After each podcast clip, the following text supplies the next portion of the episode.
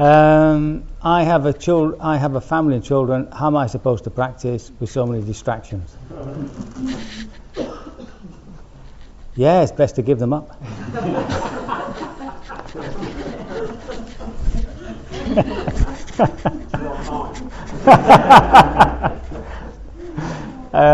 This is a very regular sort of problem we come across, isn't it? It's really understanding that meditation isn't sitting on the cushion. Meditation is about developing a type of awareness, a type of being in the present moment, you might say.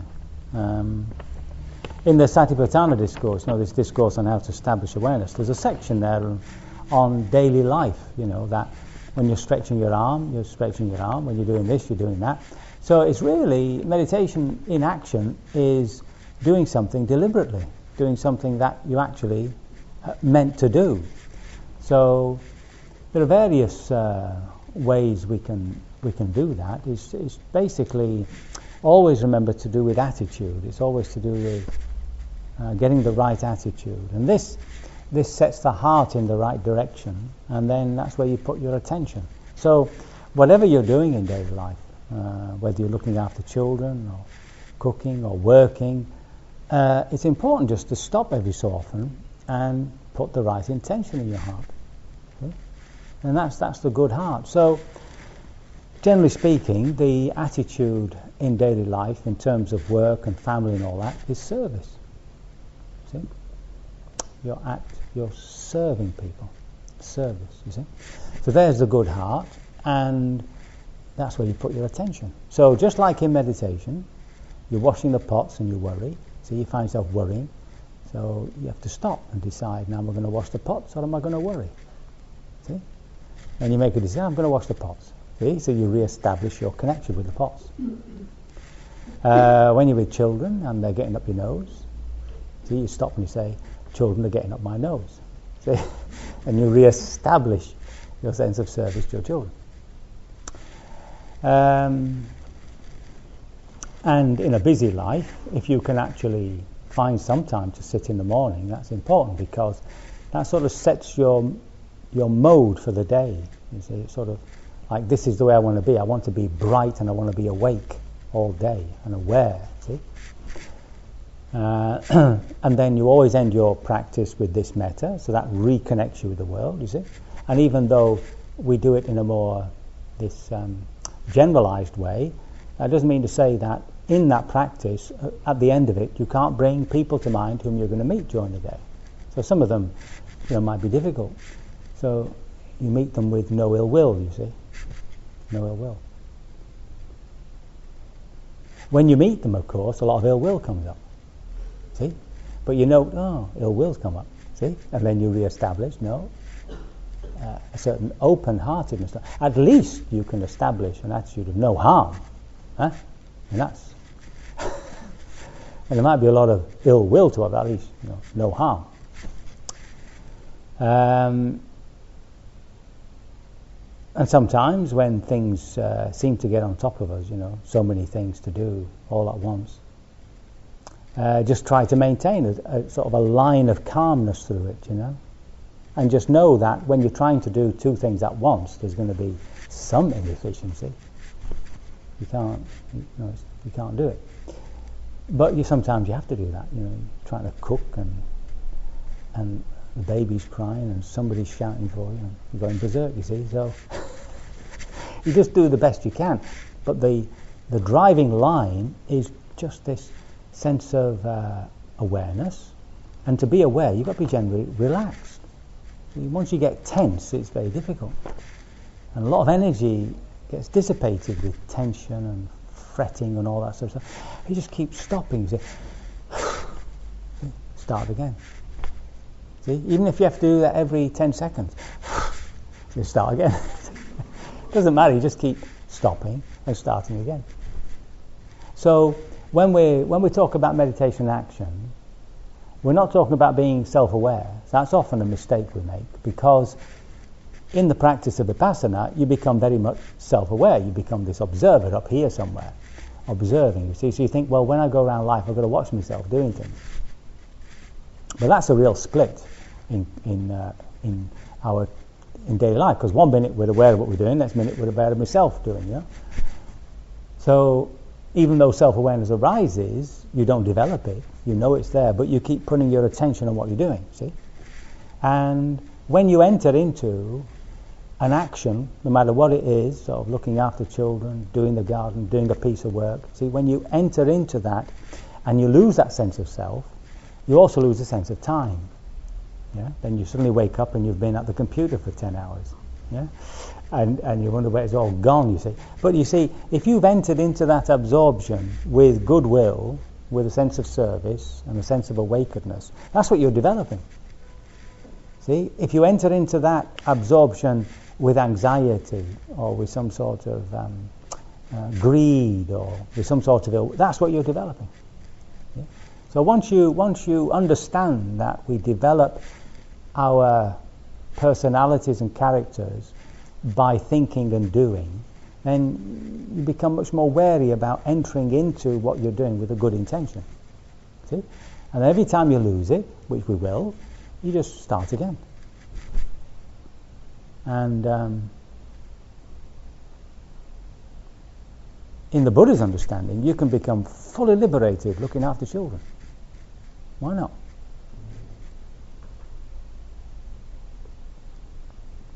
Yeah. So it's not to do with sitting on a cushion. I mean, it helps to sit on a cushion, especially at the end of the day, sometime after work, sometime when everybody's quiet, even if it's only for 10 minutes, and just let the accumulations of the day come up. Little anxieties, little irritations. See? So that's a time when you just, you might actually go through the day, and as you remember things, you can feel the emotional value you've put on it. And just to stay with that for a little while, not letting the mind think about it, so you're not trying to work something out, but just staying with the emotional value around it, and just wait for it to soften, you see.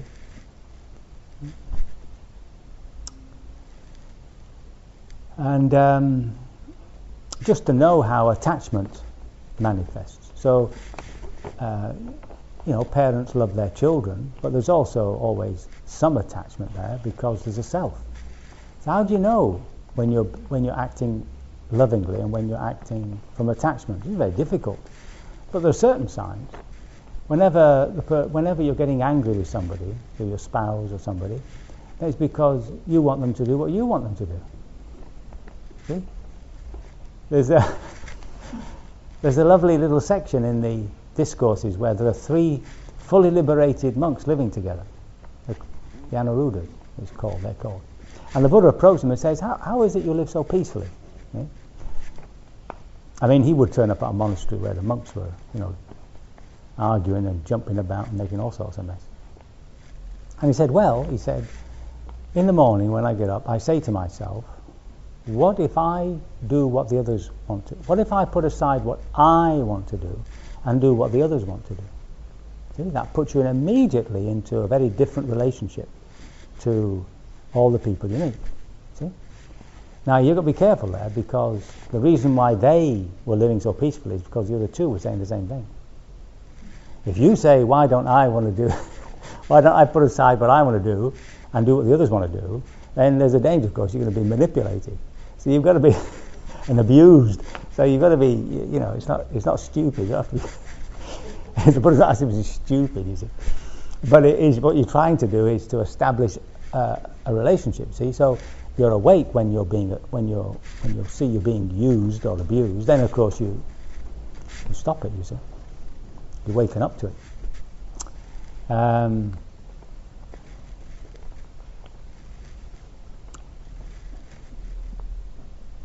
So the two sort of main things are to remember to develop the good heart through constant intention, and to keep putting your attention exactly where you want it.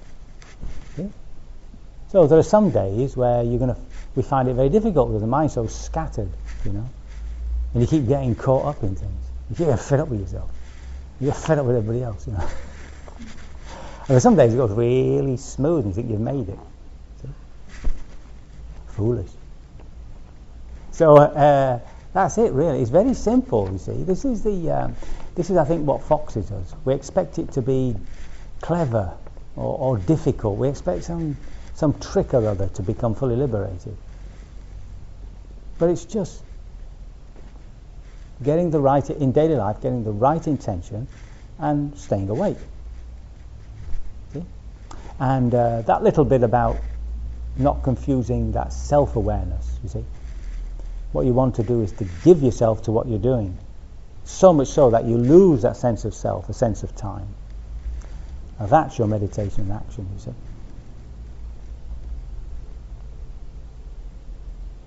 Is there any comments on that? Any additions? So how do you tell, you know, saying about stay awake so you don't get abused? You know, how do you tell the difference between, that's a very hard call to make in practice sometimes, I find.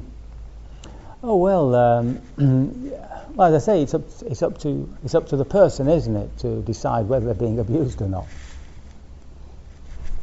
It's up to the person to get that sensitivity, you know, and to be able to reflect back to the person how you feel about it without getting angry. I mean, there's no, these things aren't hard rules, you know. It's just a case of getting the feel that somebody's messing you about. You know, and you might not know it while it's happening. It might be a reflection afterwards, and you think, "Goody, I'd be making tea all day." For him. Yeah.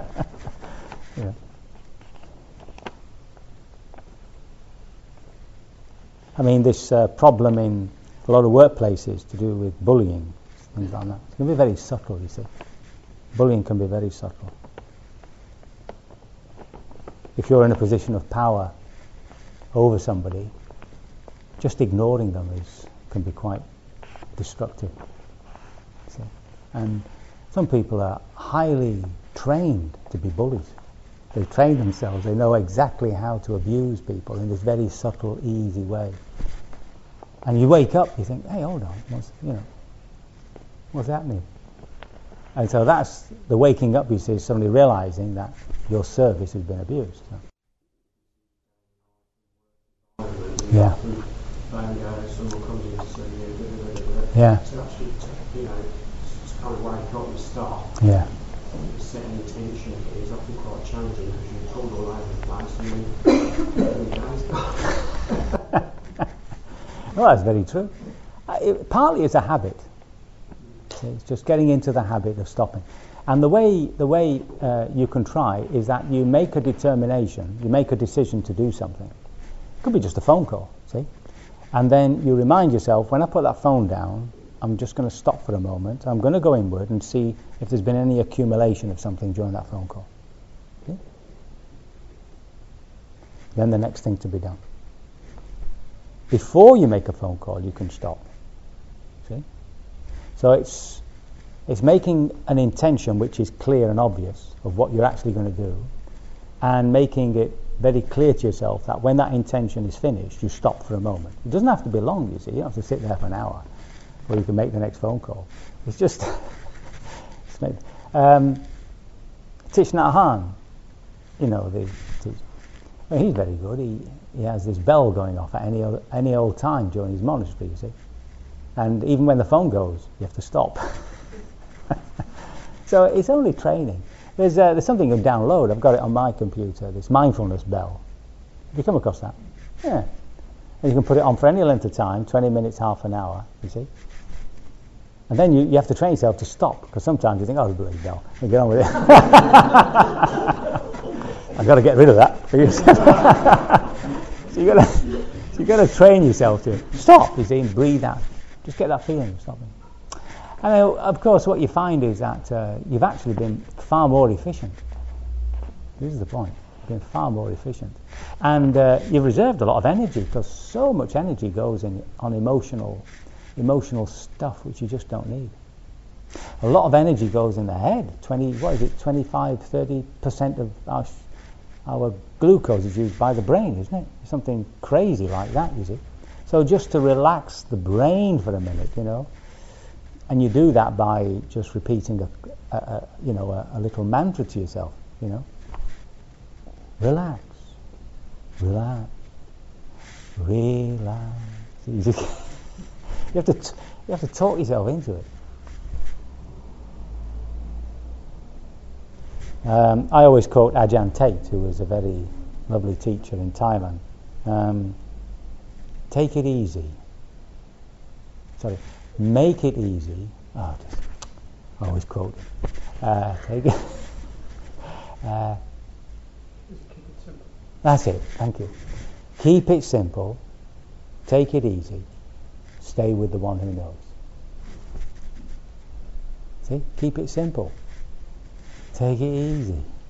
Stay with the one who knows. Who's the one who knows? Oh, that's it. That's the one you've got to find out. Once you've cracked that, you've made it.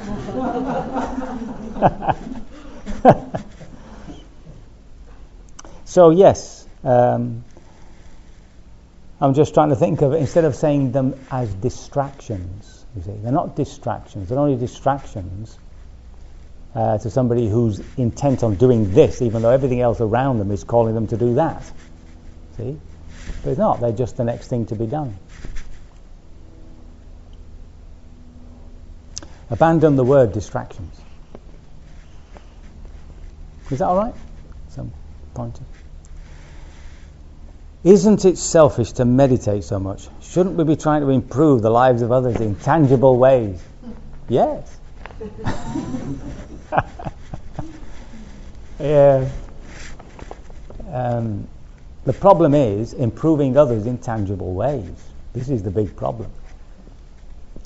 And because of the self, we tend to improve the other people's lives in tangible ways by the way we want to improve them. So you end up with this do-gooder syndrome. A do-gooder is somebody who wants to do you the good they want to do you. It's irrelevant whether you want it or not. And it makes them feel good. That's the point. They're going to feel goodness.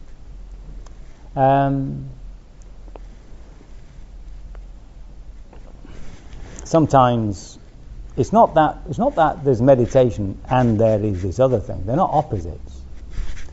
Whatever life we choose to lead, that lifestyle will determine how much time we're putting to meditation, how much time we're not.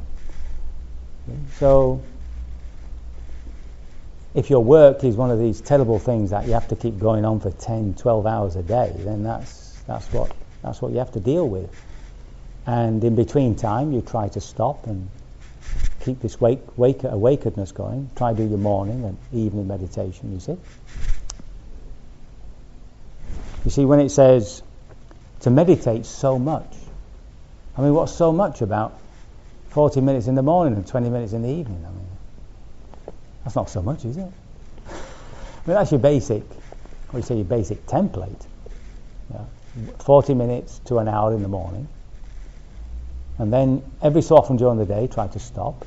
See if you can stop for 10 minutes occasionally. At lunchtime, instead of yakety-yakety, so you find a quiet place, just sit quietly. You don't have to sit in posture. You just find a quiet place to sit and just quieten the mind, quieten the heart. 10 minutes, 15 minutes. And then in the evening, when you come back. Now, you wouldn't do that if you didn't see the effect of it on your life. That's the point. I mean, for me it was immediate. As soon as I started meditating, my life became so much easier.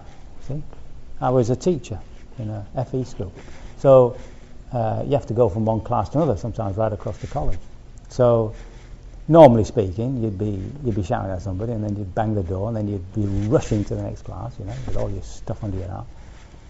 But then, you see, I began to realize through the meditation that the movement from one place to another was a time just to collect yourself. So the whole day became so much calmer, you know. So much calmer. Just simple things like that. And you wouldn't do that if you didn't realize what sort of mind or awareness you're trying to develop. And that's what the Vipassana is doing. It's trying to help us realize that there's a way of being aware, which is awake and alive, and it's engaged in the sitting. It's engaged in the sense of really feeling and seeing things, and in the world of There's no doing things, being in your doing, being your doing. Ram Dass, very good book. Being your doing. It's an old one, but it's still worth reading. And then you realise that, and then what you discover, I think most people begin to experience, is that when the meditation drops off, their life starts going back to the old habits. And then you realise, hold on, that was the purpose of my meditation. And then you need little fillets during the year. You need to do a day retreat occasionally, if you can get away for a week. And these lift your practice, you see, lift your practice. So there's nothing wrong with trying to help people, it's just that you're not out there for yourself, which is very difficult. Okay? You're not out there trying to make yourself happy through helping others. You may be happy helping others, but that's not the reason you're doing it. See, now you may say to yourself consciously, I'm doing it for their benefit, you see. And then when somebody, my usual example, for those who know me, you make this soup for somebody, and they say, because they're ill, and they say, well, I don't want the soup. I'm stuck with this soup now. It took me 2 hours. And they say, do me a favour. I say, what's that? They say, clean the toilet. Let's have a cup of clean the toilet. I've made this soup. Of course you do, you clean the toilet, but you're grumbling. And then that awful business of saying yes too quick, Will you help me move house? Oh yeah, where's you going? Yeah. And you think, what? And you have to start lying, Oh, I feel really ill, I can't go. All sorts of dead ends, So I would abandon trying to help others. I'd wait for somebody to ask me to help them. That's a safer patch. Yeah, is anybody like to add to that?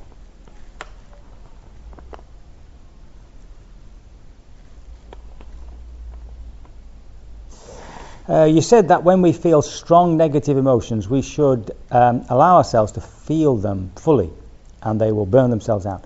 What can we do when the pain of these emotions feels so overwhelming, and when we simply feel we do not have the strength to endure until the emotion passes? Yeah, no, when it feels overwhelming like that, you have to park them. See, I try to make a distinction between suppressing something and parking it. So when you suppress something, you're doing it out of anger, you're doing it out of aversion, you're doing it out of fear, see? Now when you do that, you're just adding more bad energy into the system. But if you say, whoa, this is too much, you see, you just say, you stay there for a minute, you see, you talk to her, you stay there for a minute and I'll have a cup of tea, see, or I'll call up a friend, I'll do something, or I'll go for a walk, see, so you don't have to be overwhelmed in that sense. And of course, sometimes it feels like that, because when you open up to yourself, you're taking away these suppressive measures. So you're sitting there, for instance, and the fear comes up, and you don't want to feel this, you see, and a bit afraid of it, some anxiety, a sense of panic, you see. So you stay with the panic. But when that panic and when that sense of fear of what you're going to experience and the aversion to it disappears, this stuff's then allowed to manifest. So don't be surprised if it comes up with a whoosh. See? So then you, whoa, stop. So you take a walk. See, and you just wait, and then very slowly your courage comes. You see, you get more courage, and you're able to sit with it, and then you're able to sink into it. You see, and one question that you might ask yourself is, well, what is an emotion before I give it a name? Once you give something a name, you're into a reaction. But if you don't know what it is, and you've lost some fear of it, then you can sink into it more easily. See? As you know, if you have a pain, or a lot of people, that they might feel very sick and they don't know what it is, but it turns out to be a serious disease like cancer. There's a sort of certain relief that they know what it is. It's better to be in a place of knowing what it is than not knowing what it is, even though it's a horrible diagnosis. So it's the same with these emotions. You see, we don't know the extent of them, the depth of them, And you have to go sometimes a little gingerly, that's all. Gingerly. Does that make sense? Does that? Anybody got any other tricks? Just yeah. Persevering. I actually went on a retreat to help me deal with the negative emotion I was having with somebody I had to work with every single day. And it took me 3 years of visiting that emotion. I still have a little bit of a low threshold when I encounter that person, but at least I don't feel this sort of overwhelming or actually ill will. Yeah. It takes a bit of strength and determination to stay with it and not just push it away. Yeah, that's right. That's right. And of course we know from Freud that if you do push it away, it comes out in sneaky ways. You know, it comes out in little slips of the tongue and just the way you look at them. Which makes everything worse, you see. Yeah.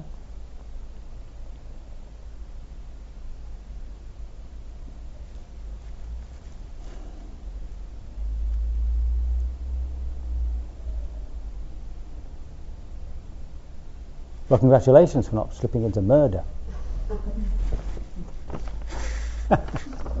Close call. You mentioned earlier when talking about identification that there can be. I'm reading. There can be moments of this, and all our suffering begins. But identification can often be seen in interpersonal relationships as a kind of empathy with another's pain. Is there wholesome and unwholesome identification, or do we just get it all confused? No, this when I talk about identification, I'm talking about identifying with what is unwholesome. You see, what is unwholesome?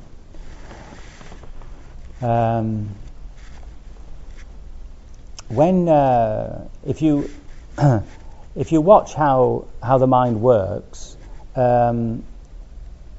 Say, you know, you see somebody whom you don't like, you see.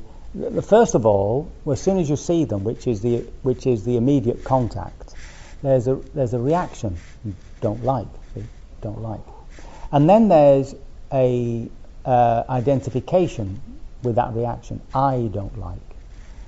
And this immediately turns into a train of thoughts or an action of speech or body. And that's creating your conditioning, that's your becoming. That's what the Buddha means by becoming, karma. See? Now, so long as we are aware of that dislike, see, we're not developing it. It remains there as a difficult feeling. It remains there as unpleasant, but the one that knows, see, isn't actually suffering until they become I am angry or I am depressed. See? It's to make that distinction, really, you have to in your meditation, you see, when say a negative state comes up, some sort of anxiety, and you're feeling it, you sort of, it's become quite objective to you, feel it, you see. So, you know, just reflect on that. Yes, there's an interior, unpleasant feeling, unpleasant environment. But that which knows isn't actually suffering, it's observing it. If you can make that clear to yourself, then you see that the problem starts when we slip into this I am depressed, etc. See? Now, when it's on the positive side, I want to do something for somebody. I love somebody. I'm rejoicing in that person's success. There's still that identification of I am the one who is rejoicing. I am the one who loves, and all that. So there's still delusion there, but It's developing the good heart, you see. So in the Buddhist therapy, we are letting go of unwholesome states, right, which are causing us problems, and we're moving towards wholesome states, so that we're developing the beautiful mind. See? But the delusion is still there that I am happy. I am the one who's happy, the I business, okay? Now it's when that is strong, when there's the more beautiful the heart is, the easier it is to see that delusion and to drop it. It's very difficult to drop the delusion of I when you're in a lot of pain, when you're in a lot of emotional pain. See? Now, if you think of other therapies, if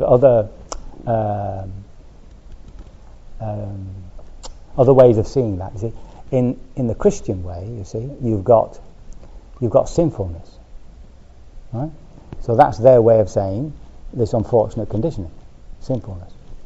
And on the other side, you've got God and the commandments and the guidance, you see, and you've got this free will. So this free will now has to decide whether it wants to go towards hell or towards heaven. And by realizing what the choice is, one hopes to make those choices that are moving us towards heaven. See? Now, if you look at the Freudian model, instead of sin, you've got id. Id, terrible id, which is animal and dreadful. And on the other side, you've got superego. The voices of your parents and the Bible and the Buddha, see? And in the middle, you've got this poor ego trying to navigate some sort of decent life for itself. So it's always the same thing. It's just looking at it from different angles. From the Buddha's point of view, the problem is ethical. And that would be the same as the Christian point of view. The problem is ethical, which really, in its broadest sense of that meaning, is our relationships. How do you relate to other people? How do you relate to other animals and birds and all that? How do you relate to objects? See, how do you close your fridge door? Well, you should be ashamed. You see, it should be treated very gently. See? So it's by correcting the negative side of us, the unwholesome side, you see, by simply not indulging those intentions. And by indulging those intentions that are beneficial to us. See? Now there's still a bit of a self there, but we're getting much more beautiful in ourselves. I'm using the word beautiful because that's the way the Buddha talks about the mind. Beautiful mind, you see.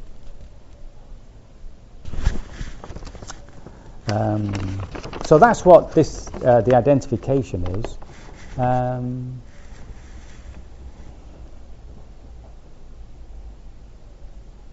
See, so long as there's an identification with this psychophysical organism as being me, even in the most subtle ways, I'll be seeking happiness through it. And it's not going to deliver. So I've got to search for happiness in a different place. Where are we going to find the happiness the Buddha talks about? See? So again, like I said this morning, as you relocate back into the knower, into the observer, the feeler, see? And that becomes a very strong experience for you. Separate from the body with its sensations, the heart with its emotions, the mind with its thoughts and images. See, just even there, you see, afterwards you can reflect, what was it like being there? See? Now, you may at first be very disappointed because it's completely unexciting. But actually there's no suffering there. And the more you stay in that place, even during daily life, even during your actions, which is to be aware, just to be aware, the cooler our lives become, see? The cooler. And there's a deep happiness because life isn't about chasing the next excitement. It's about meaningfulness. We'll suffer anything as long as it's meaningful. Take a look at these political activists. You know? Torture, all that sort of stuff. But for them, it makes their life utterly meaningful. And therefore they experience a profound happiness about themselves.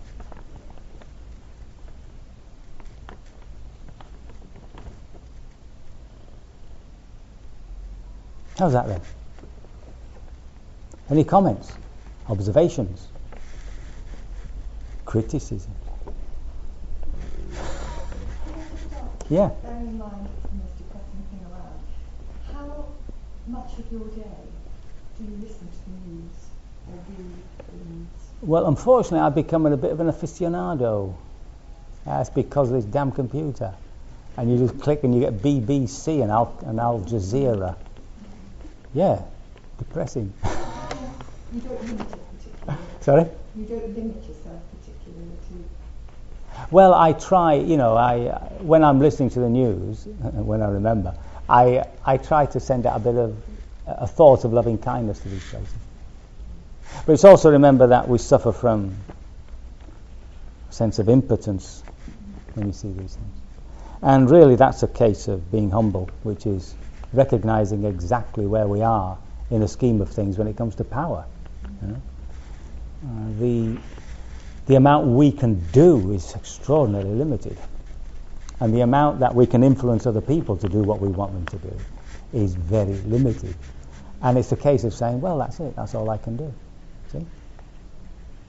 And being happy with that, being content with it. Not knowing that you're not asked to do anything more. That's, you know, that's the limit of, you know.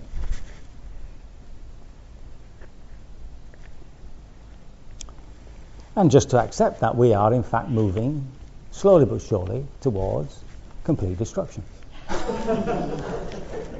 Yippee! Let it come, that's what I said. Being clever animals, we will, you know, a few will survive and write a new book called, you know, Survival, which will replace all these other books like the Bible and the Buddha's teachings. Yeah, very unfortunate, what to do.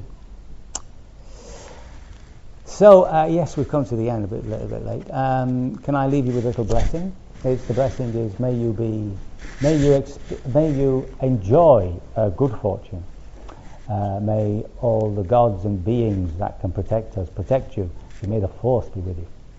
And may you receive the blessings of the Buddha Dhamma Sangha. Bhavatu sabba mangalam rakantu sabba... Do you know this one now? Oh, you do? Ah, chant it. Bhavatu sabba mangalam rakantu sabba devata sabba buddhanu bhavena saddada... No, I just keep it. Sabba dhammanu bhavena sabba sanganu bhavena sada soti bhavantu te. Thank you for listening. To learn how you can support the teachers and Dharma Seed, please visit dharmaseed.org/donate.